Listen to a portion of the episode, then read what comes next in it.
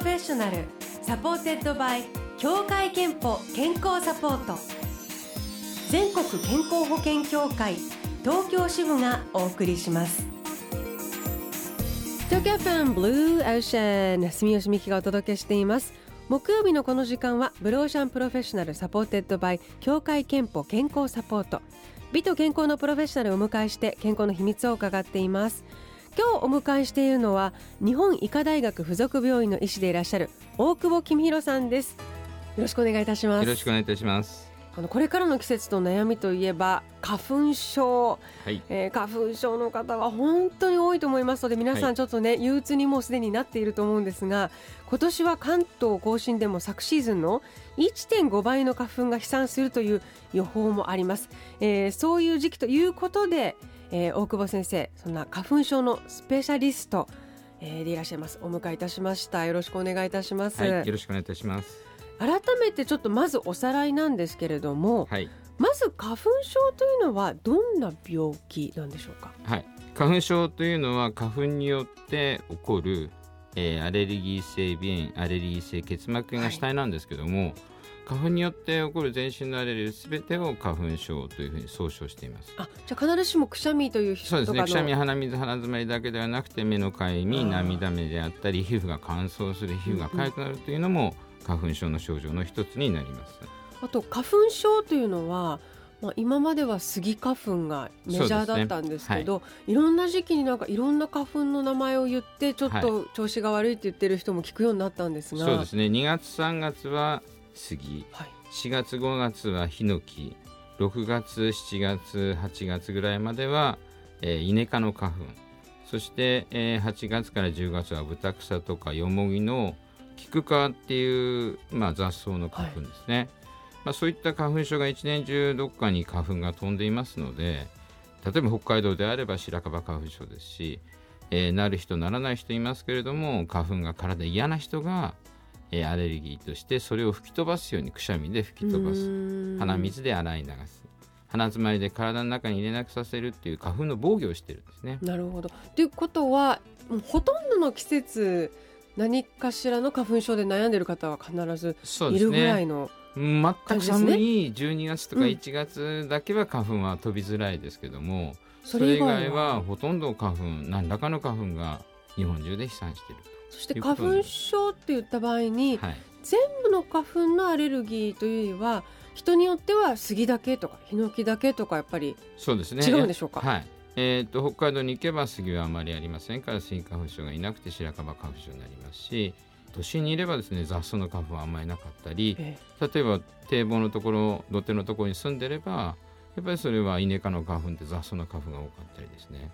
えー住んでるところによってそのうん出会う花粉が違うので花粉症になる種類が違うっていうふうに考えられます。へえなんか全ての花粉症のはい。人を合わせると日本人の25%が花粉症と言われる時代と聞いたんです。そうですね。そうなんですか、はい。はあじゃあもう悩んでる方は本当に多いですね。そうですね。それも、えー5歳から70歳以上までで25%ですからうん働き盛りの方たちは30%超えるというふうに思います。花粉症のメカニズムは、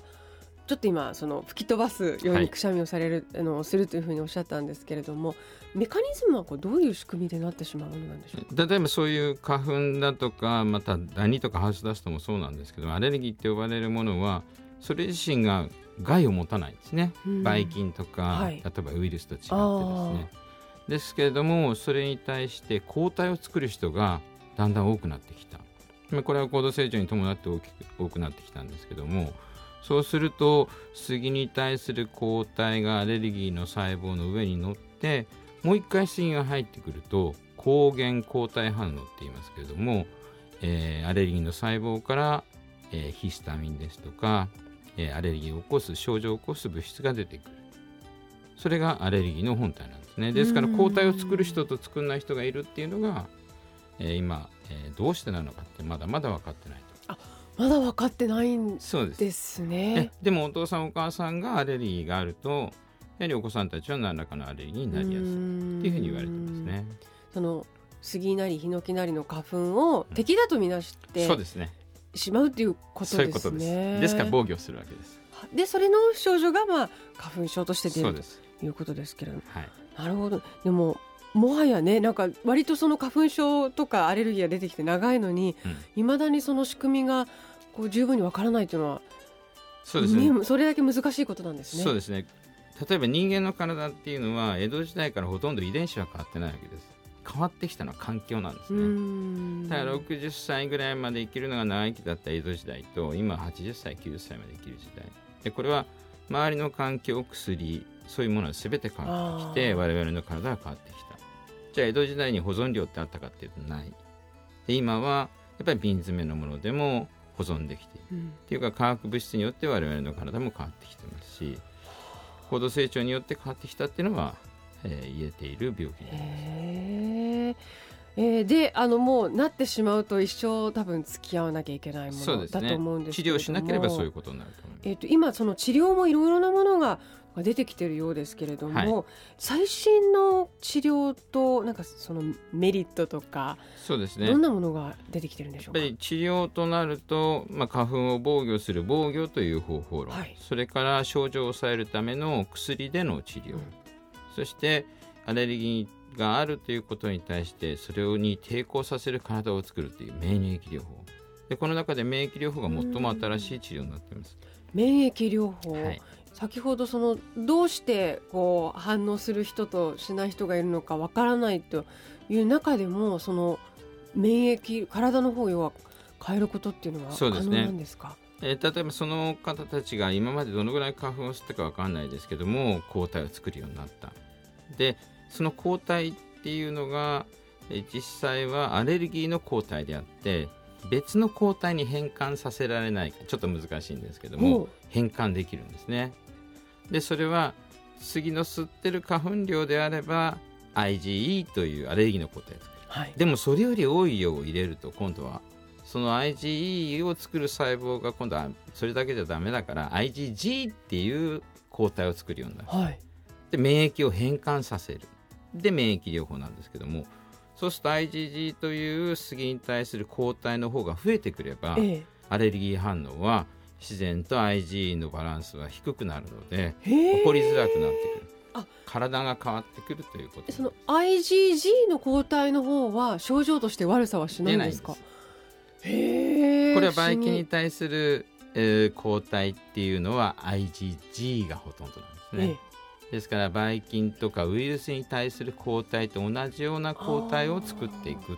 ということだと考えています。へえ具体的にはどういう治療をするんですか？今最も新しいのが舌下免疫療法といって舌下免疫療法。舌の下から原因の物質をたくさん入れていくと、ええ。鼻と違いますからそこではアレルギー反応は多少口が痒くなったり腫れるだけなんですね。はい。でそこからたくさん抗原という、まあ、杉の花粉のエキスを入れていくとそれが喉とかリンパ装置っていうのはたくさんあるので、うん。扁桃腺とかありますね。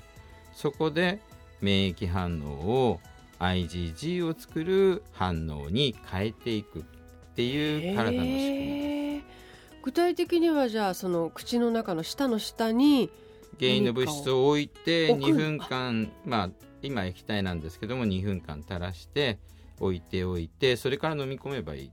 それを毎日やっていくだけでえ2年間やっていくとほとんどの人の症状っていうのは平均で30%ぐらい取れていくということはすごい効いてる人は半分以下になっていくっていう人もかなり多い治療法です。まあ、これの治療法は普通の薬の治療と違って体の体質を変えますからうんやめた後も効果が持続するんですね。でまたたくさん花粉を吸ってったりするとまた症状が起こる人もいますけどもずーっとないまま行く人もいるんですね。はあこれでもすごくそういう意味ではみんなやりたいと思うだろうにそうなんですね。まだあまり聞きませんけれどそも、やってる人。まあ、これに関してはやはりあのやっている、えー先生方もまだ限られてますし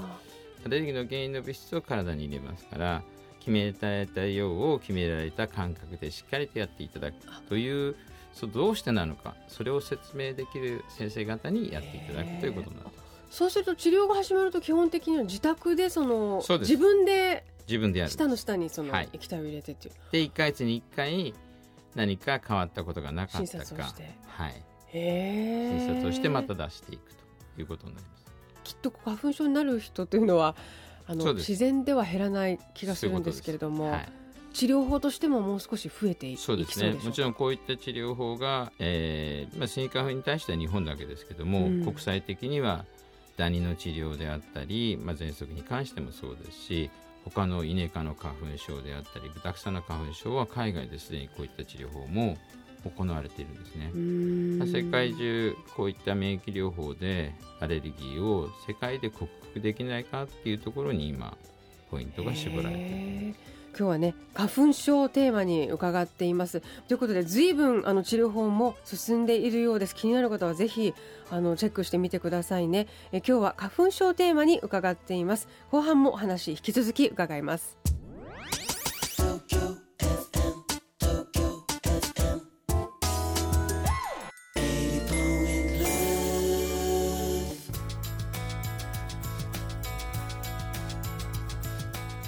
日本医科大学附属病院の医師でいらっしゃる大久保公弘さんにお話を伺っています。テーマは花粉症です、えー、前半にねあの花粉症の仕組みとかあと今治療法もいろいろと出てきていて舌下免疫療法というものがあるよという話を伺いましたが、はい、後半はねもう少しあの幅を広げて伺いたいと思います、はい。まあ、もう花粉症の方々はそういう治療法とか対策になると思うんですけれども例えばそのねご家族でまだなってない人がいるとか、はい、お子さんが心配という方、はい、そもそもその花粉症にならないための予防策というのは？やっぱりあの親の方が親御さんたちが花粉症の場合にはお子さん花粉症になりやすいのであの2月3月4月ちょっと寒い時にはあまり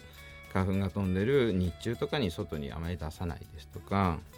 まあ、お父さんお母さんが、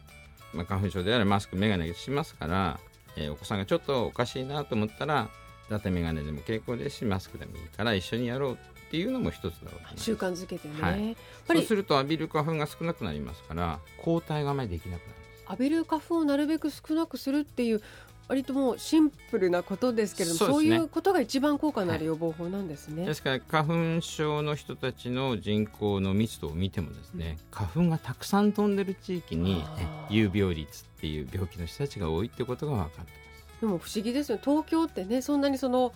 森に囲まれているわけでもないのに、はい。はい、こんなに皆さんがなるっていうのは。そうですね。これはやはりアレルギーになりやすい体質の人たちが東京に集まっている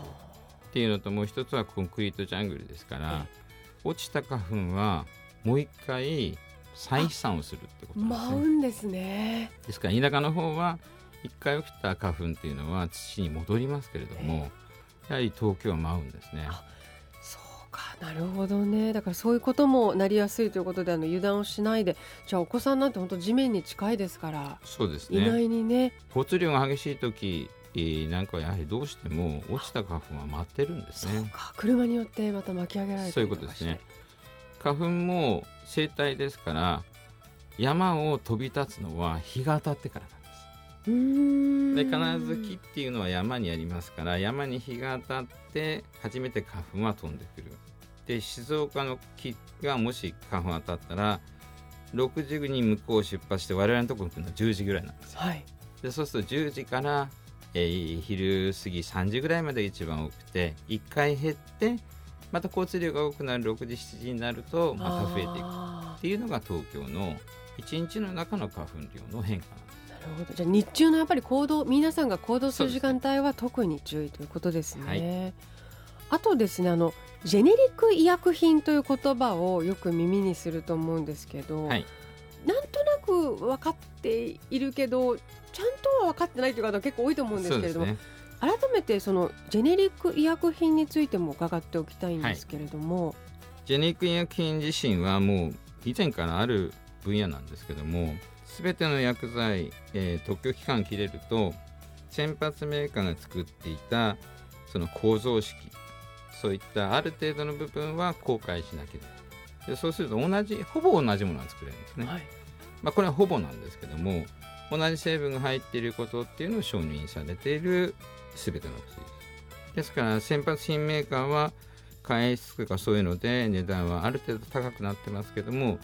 ジェネリック医薬品の場合には開発費とかそういうのがありませんから安くえ、お薬を作って安く患者さんに、え、提供することができるっていう薬剤になってうんじゃあそのまあ我々としては選択肢が実はあるよ、まあ、っていうことなんです。ね。そうなんです。そこにえー、どういう 信頼性を持たせているかっていうとやはりそれは厚生労働省なり医薬品機構っていうところがあの全て監視をしている、はい、である程度の効果は確実にありますということで承認を出しているわけです。花粉症の治療お薬でもこのジェネリック医薬品そうですね。あのテレビでコマーシャルやってるような、えー、お薬においてスイッチ OTC って言いますけど、はい、そういう薬剤についてはほぼほぼ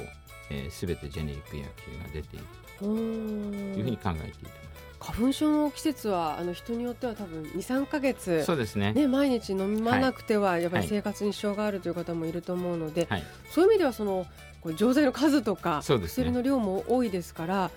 ちょっと切り替えるだけで随分あのそうですね。大体今のアレルギーの飲み薬の、まあ、平均、まあ、100円ぐらいですから1か月で3000円、で3か月で9000円ぐらいになります。は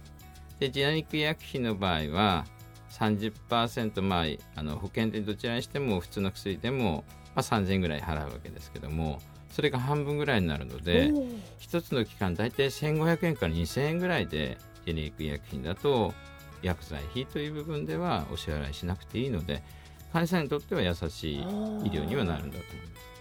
えー、さあ今日は花粉症あとあのね今日今お薬についても伺いましたけれども、えー、と最後にまず大久保先生も健康診断は受けてます。毎年受けてます。そして大久保先生の健康の秘密を伺いたいと思います。健康の秘密はまるまるですでお願いいたします、はい、健康の秘密は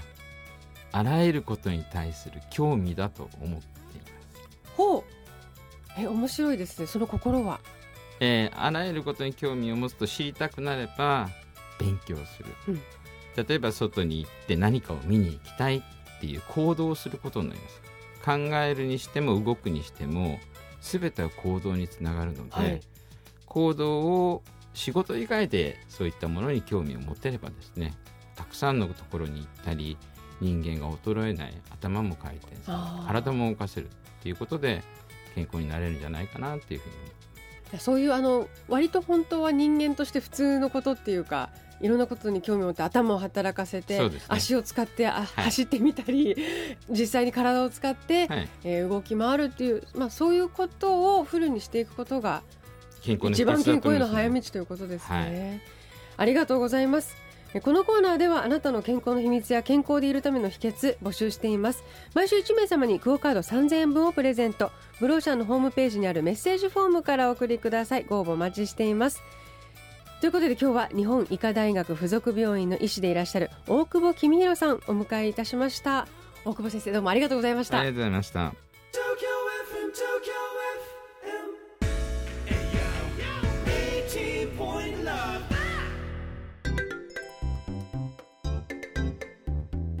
あなたの健康をサポートする協会憲法東京支部からのお知らせです。まもなく杉やヒノキの花粉が飛ぶ季節になります。花粉症の備えは万全ですか？お薬を飲んでいる方はジェネリック医薬品を使ってみませんか？ジェネリック医薬品は先発医薬品と同じ有効成分を含み効き目や安全性が同等であると国から認められたお薬です。数ヶ月定期的な服用が必要になる花粉症のお薬もジェネリック医薬品に変えると皆さんの医療費の節約につながります。協会憲法東京支部からのお知らせでした。ブルーオーシャンプロフェッショナル supported by 協会けんぽ健康サポート。全国健康保険協会東京支部がお送りしました。